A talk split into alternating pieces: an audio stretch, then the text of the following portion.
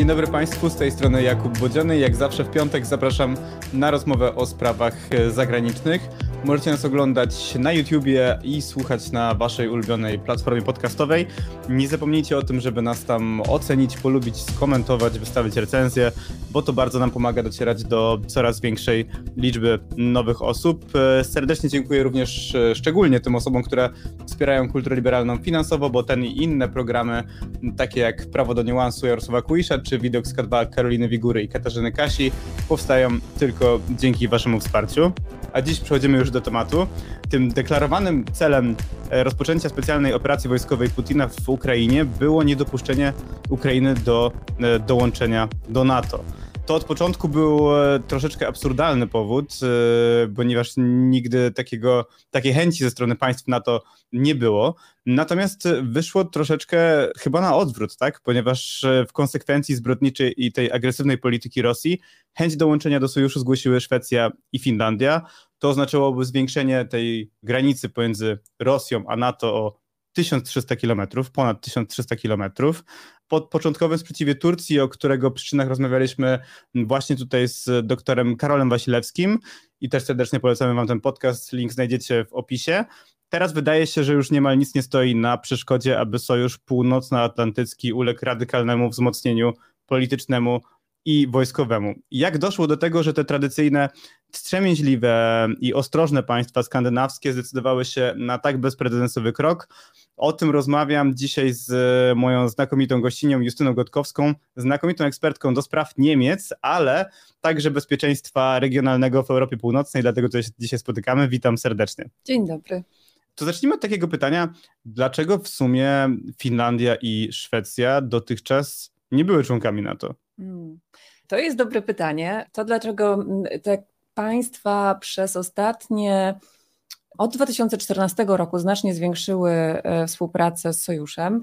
I część obserwatorów, w tym ja, nazywałam ich współpracę z NATO takim quasi członkostwem, mhm. takim nieformalnym członkostwem w NATO, z tego względu, że oba państwa politycznie było bardzo blisko współpracowały z Sojuszem, były ministrowie spraw zagranicznych, obrony, premier e, e, Szwecji, prezydent Finlandii byli zapraszani na spotkania sojuszu. Bardzo ścisła współpraca wojskowa e, rozgrywała się już od, od dobrych kilku lat. Szwecja, Finlandia brała udział w ćwiczeniach natowskich pojedynczy sojusznicy, Stany Zjednoczone, Wielka Brytania głównie, ale też Niemcy, Francja brały udział w ćwiczeniach w obu państwach. Oba państwa mm, też mają jakby wysoką interoperacyjność e, z siłami sojuszu. Czyli Co to znaczy mogą, znaczy interoperacyjność? Czyli mogą prowadzić bez większych problemów, e, dołączać do natowskich operacji. Ale jednak ze względów wewnątrzpolitycznych nie było do tej pory, czyli do końca zeszłego roku, a praktycznie tak do, do marca obecnego roku, konsensusu politycznego w obu państwach, żeby podjąć tę ostateczną polityczną decyzję. I w obu państwach były różne powody, dlaczego to się nie stało. Mhm. To może zacznijmy od e, Finlandii, no bo to ona jako pierwsza wyraziła chęć dołączenia do NATO. Co tam się zmieniło i, mhm. i dlaczego? Finlandia jest um, bardzo ciekawym przypadkiem i to dzięki Finom mamy to rozszerzenie o dwa państwa. Finowie w swojej takiej strategii bezpieczeństwa od kilku lat mieli już e, zapisane, zapisane, że e, w razie zmiany środowiska bezpieczeństwa nie wykluczają wstąpienia do NATO, ale przez lata analitycy fińskiej polityki bezpieczeństwa i, i fińscy politycy i fińskie społeczeństwo e, raczej traktowali tę opcję jako czysto teoretyczną, jako straszak na Rosję, żeby nie podejmowała żadnych agresywnych działań wobec Finlandii, bo Finlandia wtedy rzeczywiście podejmie decyzję o wstąpieniu do, do, do NATO. Jednak, tak jak mówię, ta opcja była czysto teoretyczna. 50% społeczeństwa było przeciwne wstąpieniu do Sojuszu Północnoatlantyckiego, tylko 20% y, było za. I to się drastycznie zmieniło w związku, czy po rozpoczęciu rosyjskiej inwazji na Ukrainę. I ta zmiana społeczna, zmiana nastawienia zwykłych Finów spowodowała zmianę polityczną w Finlandii. Mhm. Te sondaże. Czyli to była oddolna zmiana społeczna, tak. która za tym pociągnęła zmianę dokładnie, polityczną. Dokładnie. Najpierw zaczęły się zmieniać sondaże. Sondaże pokazywały rosnące poparcie do 50% poparcia e, Finów dla wstąpienia do NATO. To był jakiś początek marca. Fińska klasa e, polityczna zaczęła też zastanawiać się nad swoimi opcjami w polityce bezpieczeństwa. I w związku z tą zmianą społeczną, e, nastawienia społecznego, stwierdziła, że to jest czas i to jest moment, kiedy warto podjąć tę decyzję, zwłaszcza, że rosyjskie siły są związane e, na Ukrainie i nie będą w stanie w jakikolwiek sposób podejmować agresywnych działań wobec Finlandii. I nastąpił taki proces polityczny, też bardzo ciekawy, taki osadzony w fińskiej kulturze politycznej. Nastąpiły rozmowy pomiędzy, pomiędzy partiami tworzącymi obecną koalicję, to, to jest e, kilka partii, z nich tylko jedna do e, inwazji opowiadała się za członkostwem NATO, to był była partia mniejszości szwedzkiej, socjaldemokraci. Czyli nawet nie Finowie, tak? Nawet tak nie Finowie, tak naprawdę. E, była jeszcze jedna duża partia konserwatywna, ale ona była w opozycji, która była od lat, opowiadała się od lat za członkostwem. Ale najważniejsza taka decyzja, która nie była publicznie zakomunikowana społeczeństwu, została podjęta przez premier i prezydenta premier Sanne Marin i prezydenta Saulego Niinisto.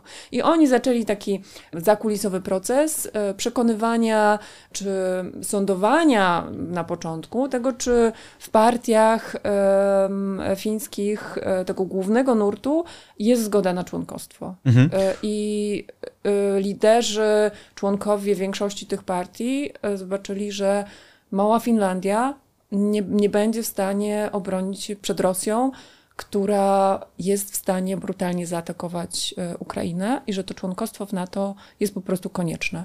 I ten proces zaowocował naprawdę ponadpartyjnym poparciem dla członkostwa. W tej chwili mamy prawie cała scena polityczna e, w Finlandii przed złożeniem wniosku popierała taki krok i w tej chwili mamy prawie 80% poparcie Finów dla członkostwa w sojuszu. No to jest bardzo ciekawe, bo ta polityka wcześniej fińska bezpieczeństwa czy polityki zagranicznej szerzej rzecz ujmując polegała na współpracy takiej bardzo zacieśnionej z NATO i ze Stanami Zjednoczonymi, jednocześnie ścisłej współpracy w tym zakresie ze Szwecją, ale też pozostawała ten jakąś taką lukę czy możliwość współpracy z Rosją. Czyli taka jakąś wielobiegunowość, e, która teraz doszliśmy do jej granicy, bo to, to, co mnie ciekawi, że jednak po aneksji Krymu, czy po inwazji rosyjskiej w latach 2013-2014 mm, na Ukrainę, takiej zmiany na korzyść dołączenia do NATO rozumiem, że nie było. Nie, takiej zmiany nie było. Były oczywiście dyskusje, były jakieś, jakieś e, kilkuprocentowe zmiany w kwestii poparcia społecznego dla członkostwa w NATO, ale aneksja Krymu, wojna, ta pierwsza wojna w Donbasie, nie spowodowała takiego szoku. Ale rzeczywiście Finlandia do tej pory ja nie nazwałabym tego polityką wielobiegunowości.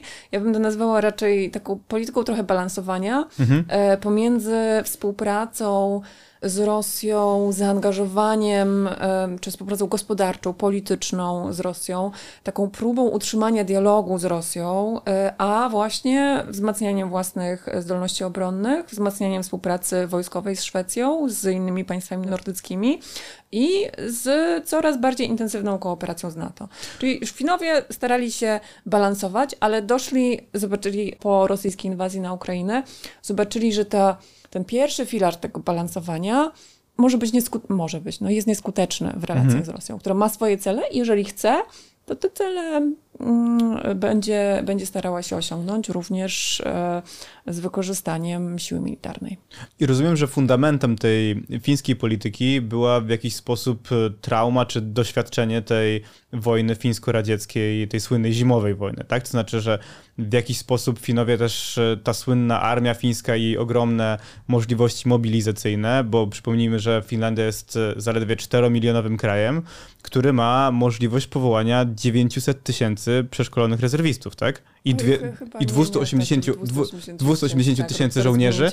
Mobilizacyjne. Tak. tak, i natomiast jakby później ma możliwość też powołania rezerwistów, no bo tam to przeszkolenie jest niemal powszechne, tak? Tak. Pytanie jak taka armia e, bazująca na dużej liczbie poborowych, przeszkolonych rezerwistów faktycznie sprawdziłaby się w obronie kraju tego jakby nie wiemy. No bo to nigdy nie zostało przetestowane de facto. To, to, od, to od... jakby od zakończenia zimnej wojny nie zostało przetestowane, e, ale rzeczywiście e, Finowie nigdy tego nigdy nie zmienili swojego fokusu w polityce bezpieczeństwa. Zawsze nastawiali się na swojej polityce bezpieczeństwa, na utrzymanie, zwiększanie swoich zdolności do obrony kraju. W przeciwieństwie do Szwecji, która po zakończeniu zimnej wojny stwierdziła, że pokój w regionie i przechodzimy, jeśli już, to do, do armii czysto ekspedycyjnej i tak przekształcała przez lata swoje siły zbrojne. E, w związku z czym no teraz, w szczególności w tych siłach lądowych, ale nie tylko, ma trudności powrotu do takiej, e, do, do sił zbrojnych, które mają bronić Szwecji i y, działać tutaj przede wszystkim w regionie Morza Bałtyckiego i, i na dalekiej północy. No właśnie, przeszliśmy już trochę naturalnie do, do Szwecji, czy do tego drugiego kraju, która rzeczywiście, tak jak pani wspomniała, po, po zimnej wojnie, ona kreowała taki swój wizerunek e, państwa w jakiś sposób niezaangażowanego w, w, różnego rodzaju sojusze militarne, ale też takiego mocarstwa moralnego. To znaczy bardzo stawiała na przykład na kwestie związane z, w polityce zagranicznej z prawami człowieka i jakoś stawa, stawała się taką cywilną superpotęgą. I to też się, rozumiem, zmieniło, tak? Czyli mieliśmy w Finlandii też był taki koncept, e, no ta słynna finlandyzacja, coś, co jakby doszło do ściany, ta polityka manewrowania czy, czy balansowania, tak jak pani powiedziała.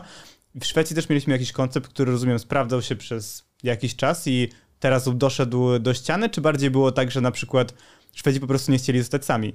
Mm. Po tym, jak tak, Finowie tak. zdecydowali się na, mm. na to, że będą chcieć do NATO aplikować. Mm. Ja jeszcze uszczegółowię. Oba, mhm. oba państwa y, do y, czasu, czy, czy obecnie są państwami bezaliansowymi, to się tak y, formalnie nazywa. One są państwami bezaliansowymi od czasu wstąpienia do Unii Europejskiej. Wcześniej określały się jako państwa neutralne, zarówno Szwecja, jak i Finlandia, ale oczywiście z inną historią. Tak? Finlandia z historią tak zwanej finlandyzacji do do, do czasu zakończenia zimnej wojny i później wstąpienia do Unii Europejskiej, utrzymania tej polityki bezaliansowości, ale też balansowania z Rosją przy jednoczesnej e, współpracy, silnej współpracy militarnej z państwami zachodnimi. Szwecja natomiast rzeczywiście określa się jako mocarstwo moralne, ale to nie ona się określa jako takie państwo właśnie podkreślające wartości tego typu zaangażowanie na rzecz praw człowieka w swojej polityce zagranicznej. Polityka feministyczna jest, jest ważnym wątkiem w ostatnich latach. Takie wyobrażenie Szwecji jako mocarstwa moralnego. Szwecja, Sztokholm posiada już od lat 70. Olaf Palme jest tutaj taką, e, taką postacią, która właśnie też starała się w większym stopniu zdystansować od Stanów Zjednoczonych, e, włączyć się właśnie w ruch państw niezaangażowanych wówczas. Szwecja była wtedy państwem w, w trakcie zimnej wojny, państwem bezaliansowym, aczkolwiek e, postrzegała się jako część, e, mimo wszystko jako część Zachodu. Były też zakulisowe rozmowy o współpracy wojskowej w przypadku, gdyby Związek Radziecki zaatakował Szwecję. Po zakończeniu zimnej wojny Szwedzi wstąpili do Unii Europejskiej i naturalną koleją rzeczy było, że Szwedzi zrezygnowali z tej polityki neutralności, ponieważ jakby w ramach Unii Europejskiej przyjęli również, e, zgodzili się na uczestnictwo we wspólnej polityce bezpieczeństwa i obrony. To z neutralnością mhm. jakby się nie, nie godziło, ale nadal określali się jako państwo e, bezaliansowe. Tak jak powiedziałam, w latach 90. stwierdzili, że Rosja nie jest zagrożeniem, przestawili swoje siły zbrojne e, na reagowanie kryzysowe, na udział w misjach zagranicznych, mimo że nie, nie byli członkiem NATO, to brali udział w operacji w Afganistanie natowskiej. Ale, tak, te, też NATO wtedy taką miało koncepcję bardziej tak, ekspedycyjną właśnie, tak? tak? Czyli NATO, interweniowania dokładnie, dokładnie. Już, już teraz akurat rozmawiamy świeżo po szczycie NATO, dokładnie. gdzie ta koncepcja znowu troszeczkę wróciła do korzeni, czyli tam, gdzie zdefiniowana tak. została Rosja jako ten główny przeciwnik sojuszu, natomiast tak. wtedy faktycznie NATO było tym takim sojuszem ekspedycyjnym, który interweniował tak. właśnie w różnych punktach zapalnych na świecie. Czyli po 2001 roku, po e, atakach e, terrorystycznych Stanach Zjednoczonych e, sojusz skupił się na prowadzeniu operacji reagowania kryzysowego, w szczególności w Afganistanie. Znaczy ta obrona zbiorowa w NATO była, była nadal ważna, ale wysiłki przekształcenia sił zbrojnych, e, zaangażowanie dotyczyło właśnie tego obszaru reagowania kryzysowego i również Szwecja się w to wyłączyła. I Szwedzi dopiero po wojnie w Gruzji, rosyjsko-gruzińskiej wojnie w 2008 roku, a później w szczególności po 2014 zrozumieli, że no, nie ma końca historii. Że Rosja jest jednak przeciwnikiem. że Rosja jest zagrożeniem, że Rosja, że Rosja jest coraz e, bardziej asertywna, agresywna w regionie Morza Bałtyckiego i że Szwecja musi, musi zmienić swoją politykę bezpieczeństwa, zmienić, e, przestawić swoje siły zbrojne. I Szwecja zaczęła to robić. Tyle, że nadal dla Szwedów Rosja nie była aż tak dużym zagrożeniem, żeby zdecydowanie zwiększyć finansowanie obronności. Szwedzi nadal w tym roku wydają na mm, resort obrony siły zbrojne 1,2% PKB. Mhm. To nie jest dużo, jak na państwo, które ze strachu przed Rosją właśnie wstępuje do NATO. Tak, e... oczywiście ten 1-2% PKB to jest dużo więcej niż na przykład 2% polskiego PKB, w sensie w takich rozumieniach. Nie, nie, nie, to nie jest więcej, nie. W tej, chwili, w tej chwili jakby wydajemy, wydajemy więcej. Porównywalnie, tak? Czy więcej? To było porównywalnie, a teraz, teraz ze względu na, na, na to, że my zwiększamy nasze wydatki na siły zbrojne, to wydajemy więcej niż Szwedzi. Mhm. Tak? Ale rozumiem i w Szwedzi i Finowie też planują zwiększenie tych tak, wydatków. Tak, y, to prawda. Finowie osiągną prawdopodobnie 2% PKB w tym roku ze względu na zakup e, F-35 i na to, że rzeczywiście poważnie traktują rosyjską inwazję na, na Ukrainę, Rosję jako, jako potencjalne zagrożenie. Szwedzi natomiast, i tu przejdziemy do, do, do tego, dlaczego Szwecja również e, zaaplikowała członkostwo w NATO, ze względu na to, że nie mają bezpośrednio granicy lądowej z Rosją, widzą Rosję jako zagrożenie, ale nie na tyle bezpośrednie, żeby, żeby zdecydowanie zwiększyć finansowanie obronności. W Szwecji te dyskusje mm, po rosyjskiej inwazji na Ukrainę toczyły się zupełnie inaczej. Tam w ostatnich latach e, to poparcie dla sojuszu, społeczne poparcie wynosiło mniej więcej 30% e, badanych było za wejściem, 30% było przeciw, 30% e, nie miało zdania. E, partie opozycyjne, konserwatywno-liberalnej opozycji od kilku lat opowiadają się za członkostwem, ale rządzący socjaldemokraci byli temu przeciwni. I jeszcze w marcu, na początku marca, premier Magdalena Andersson publicznie powiedziała, że inwazja rosyjska e, na Ukrainę nie stanowi powodu zmiany e, szwedzkiej polityki bezpieczeństwa. To w kilka tygodni de facto się dokonał ten zwrot o 180 o, stopni? Zwrot się dokonał bardzo szybko i zwrot dokonał się pod wpływem zdecydowanej postawy Finów. Finlandia... Czyli bez tej postawy Finów raczej by nie... Szwedzi by nie weszli. Tak? Tak bez e, zdecydowanej postawy Finów i zdecydowanego kursu Helsinek na członkostwo w, w sojuszu, w Szwecji nie doszłoby do żadnych zmian.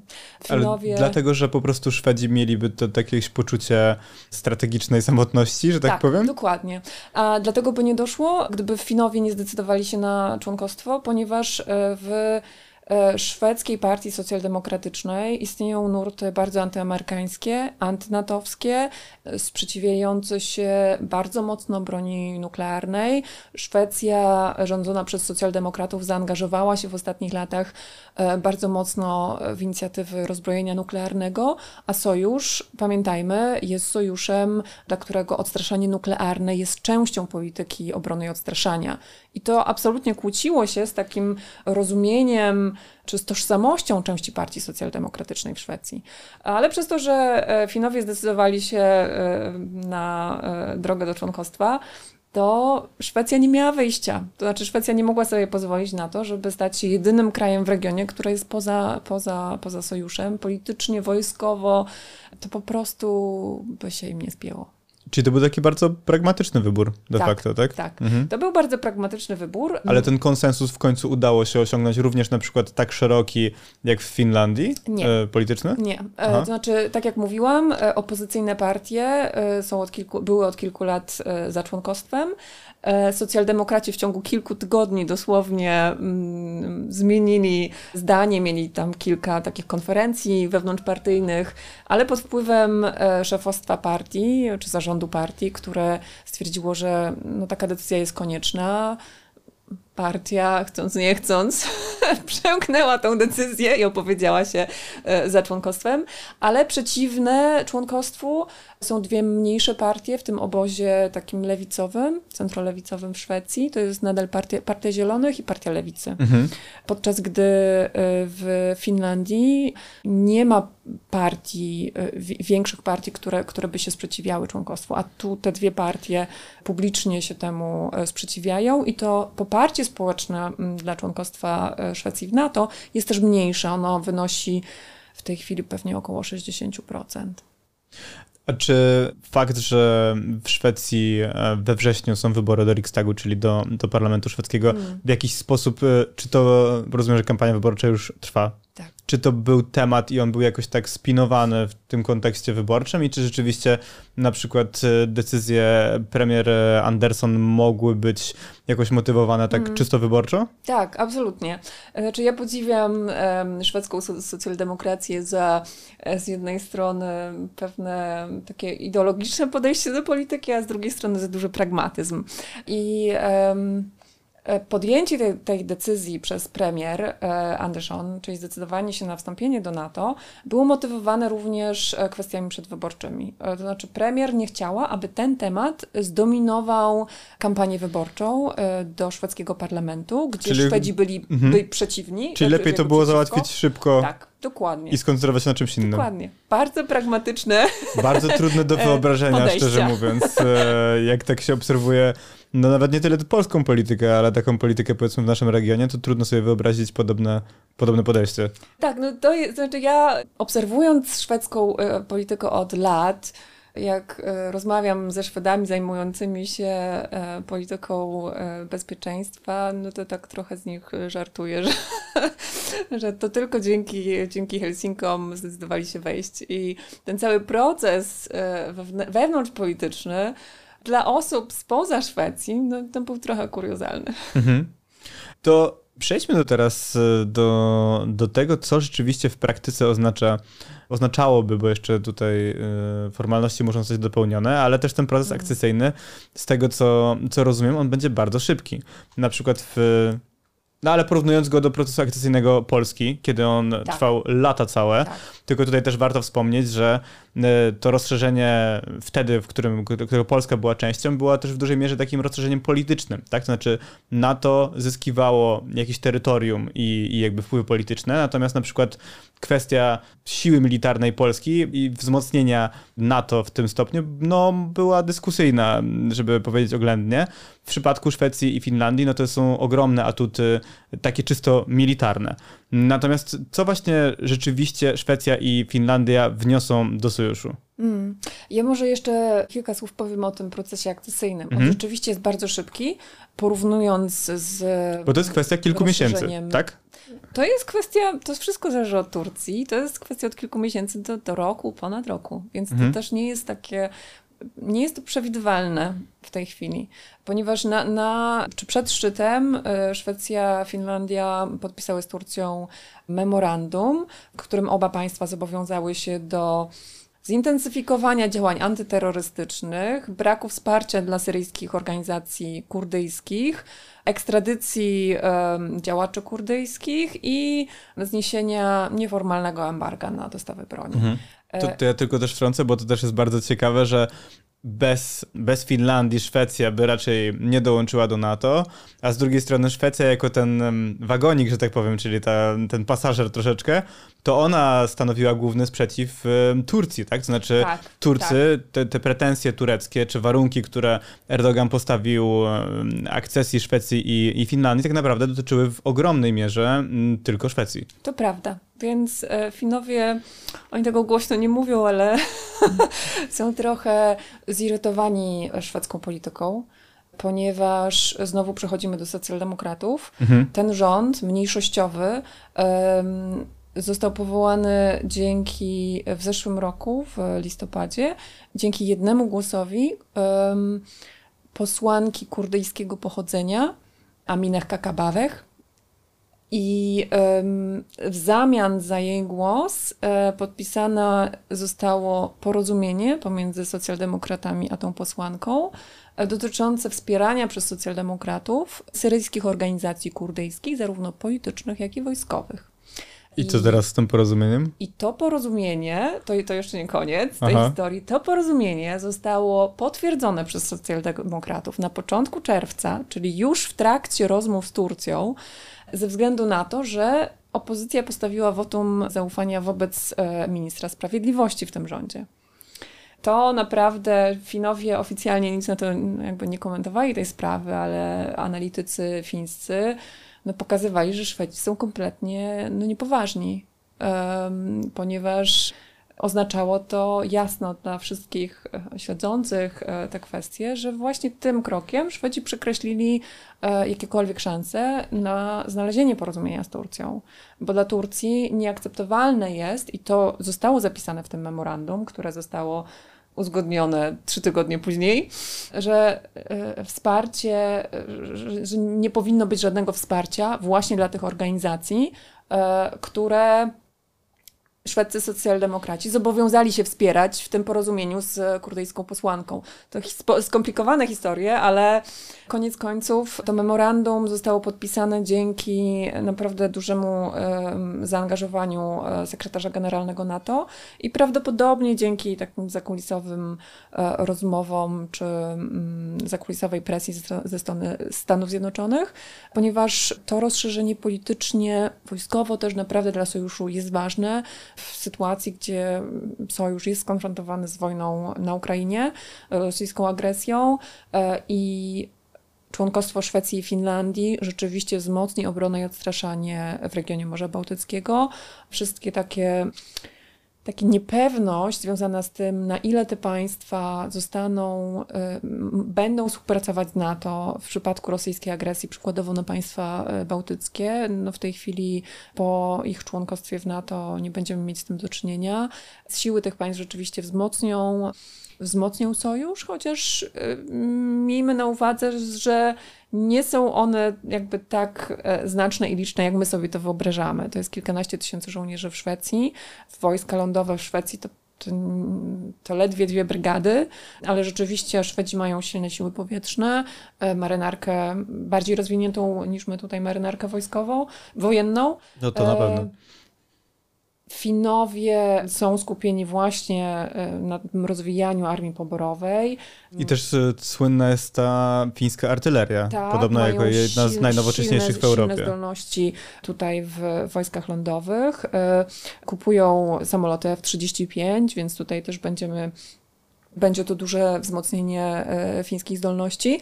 I koniec końców przyniesie to wzmocnienie, tak jak mówiłam, NATO w regionie i ograniczenie rosyjskich możliwości do prowadzenia tutaj operacji. Co nie znaczy, że takich różnych scenariuszy nie należy wykluczać w przyszłości, czyli rosyjskich prowokacji wojskowych e, w, w, całym regionie, e, bo to też patrzmy na daleką północ, gdzie patrzą również Szwedzi i Finowie.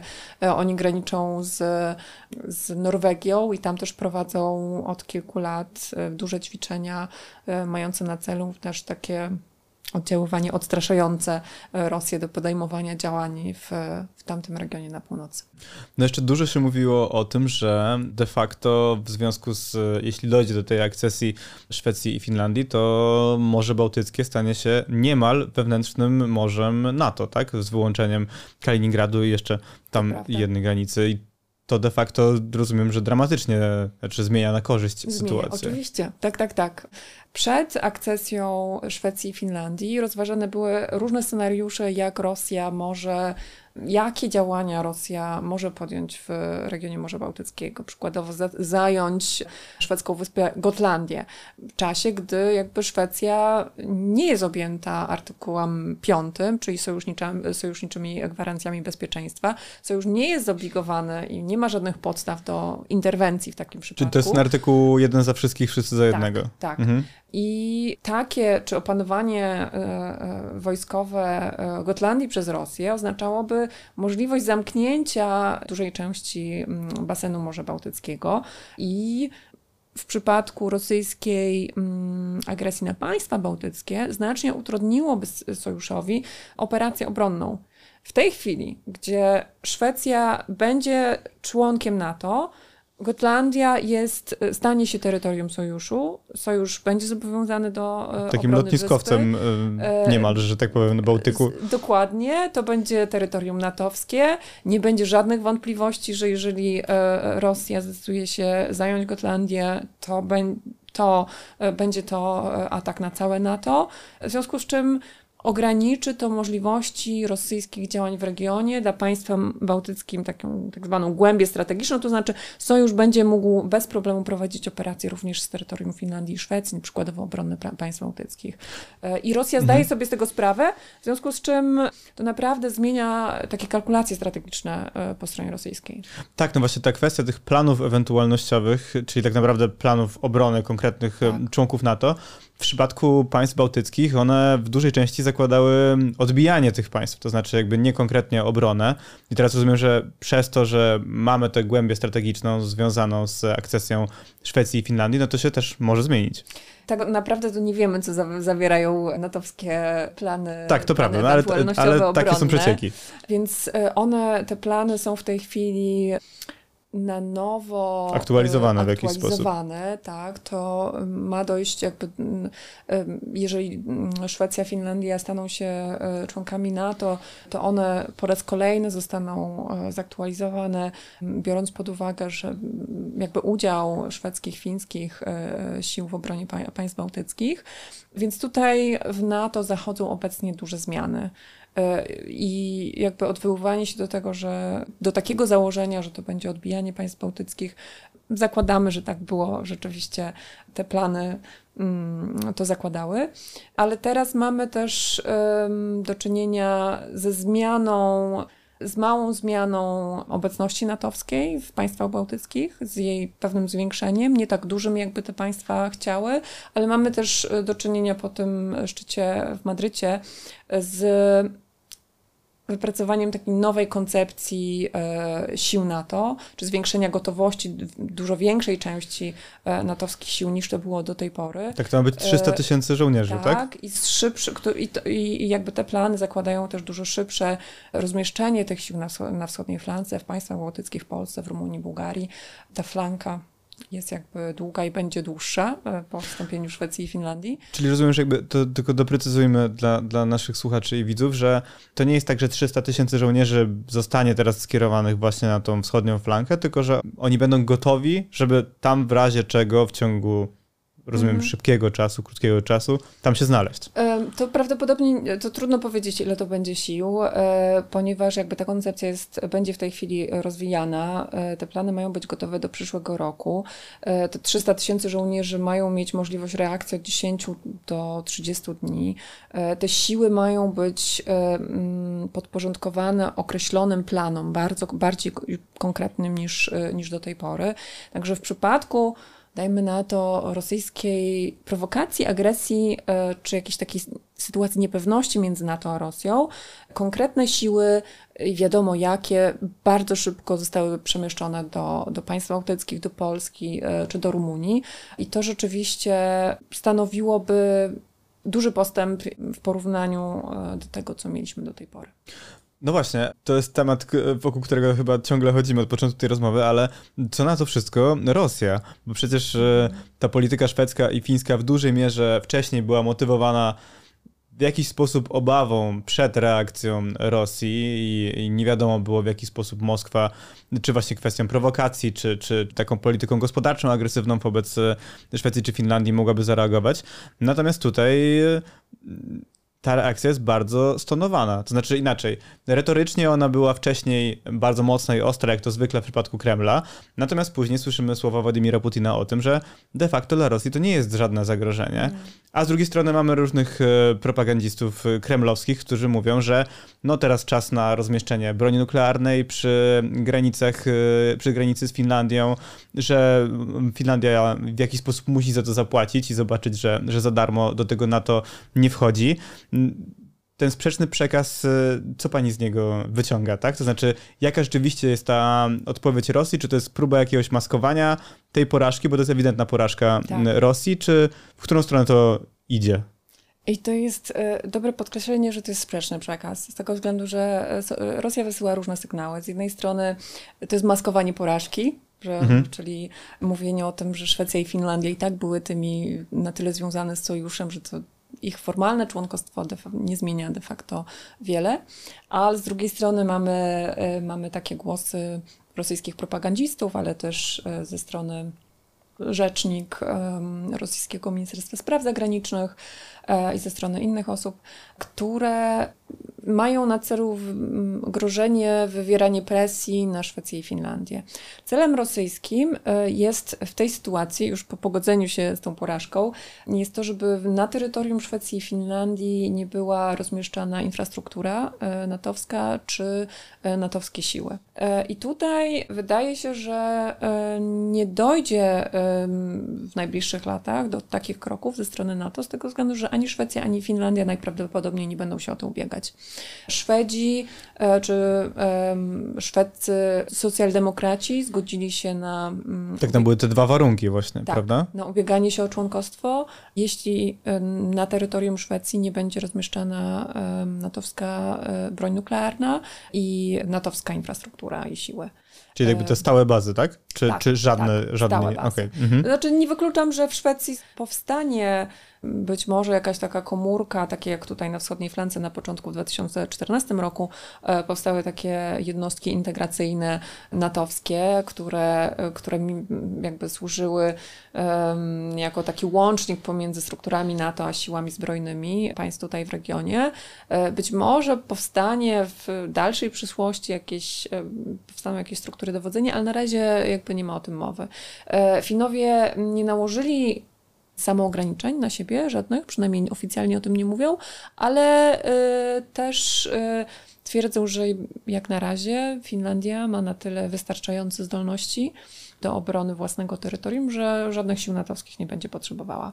Dla Finów ważne jest ujęcie ich, czy wpięcie Finlandii jak i Szwecji w natowskie planowanie obronne, tak żeby mhm. w razie kryzysu, wojny, rzeczywiście siły natowskie um, szybko przemieściły się na terytorium Finlandii, ale w czasie pokoju wydaje się, że oba państwa nie chcą zbytnio prowokować Rosji, ale też nie chcą tworzyć kontrowersji czy kontrowersyjnych debat e, wewnątrz e, własnego kraju. Bo takie kroki, biorąc pod uwagę tą e, dwusetletnią politykę neutralności, a później no bezalians bezaliansowości Szwecji, e, finlandizację w przypadku Finlandii e, i też bezalian politykę bezaliansowości, one też... E, w, to nie znika, tak? To, tak to, to, to, to, nie znika i ta, ta historia jest w głowach i te, te, te lata kształtowania takiej, a nie innej polityki bezpieczeństwa, ona ma też wpływ na kształtowanie E, polityki bezpieczeństwa po tym, jak oba państwa znajdą się już w sojuszu. Mhm. Na koniec e, chciałem poruszyć taką kwestię. Dla mnie samo to jest ciekawe. Często przed wojną porównywało się e, na przykład Siergieja Szojgu, czyli ministra obrony narodowej Rosji, z przywódcami czy z ministrami państw skandynawskich. I tutaj właśnie była kwestia Sanny Marin czy, czy Magdaleny Anderson. Nawet jeden z polskich e, prawicowych publicystów e, powiedział coś takiego, że to są takie rządy kierowane przez kilka młodych dziewczyn. Tymczasem jakby właśnie się, i to jeszcze że lewicowe rządy, więc jakby to też e, było takie zabarwienie, że pewnie, pewnie słabe i z militariami nie mają wiele wspólnego, czy z taką dużą polityką, a tu się okazuje, że te rządy młodych dziewczyn przeprowadziły no coś zupełnie epokowego i, i, wydaje mi się, że dotychczas jest to największa porażka polityczna Władimira Putina od rozpoczęcia tej wojny. To prawda i to jest, to znaczy ciekawa jest moim zdaniem zmiana pokoleniowa, y, w szczególności w przypadku Finlandii. Sana Marin, określana początkowo jako właśnie młoda dziewczyna. No to masa memów z nią powstała właśnie na takim, że, no, że ona jest taka słodka i też y, zwracano uwagę na jej urodę, ale generalnie no, że nie traktowano jej poważnie. No, tak nie, ona okazała się absolutnie odpowiednią liderką na, na kryzysowe czasy. To znaczy podjęła e, e, zdecydowane działania we współpracy z prezydentem Finlandii, które, no ja się zastanawiam, czy gdyby na jej miejscu mieliśmy, gdybyśmy mieli do czynienia z politykiem 60, plus, który ma jednak w głowie fińską historię, czy takie działania zostały podjęte, bo jednak oprócz tego wzrostu poparcia w sondażach, konieczne było w Finlandii sprawne przeprowadzenie tego procesu wewnątrzpolitycznego i premier San, Sanie Marin to się udało.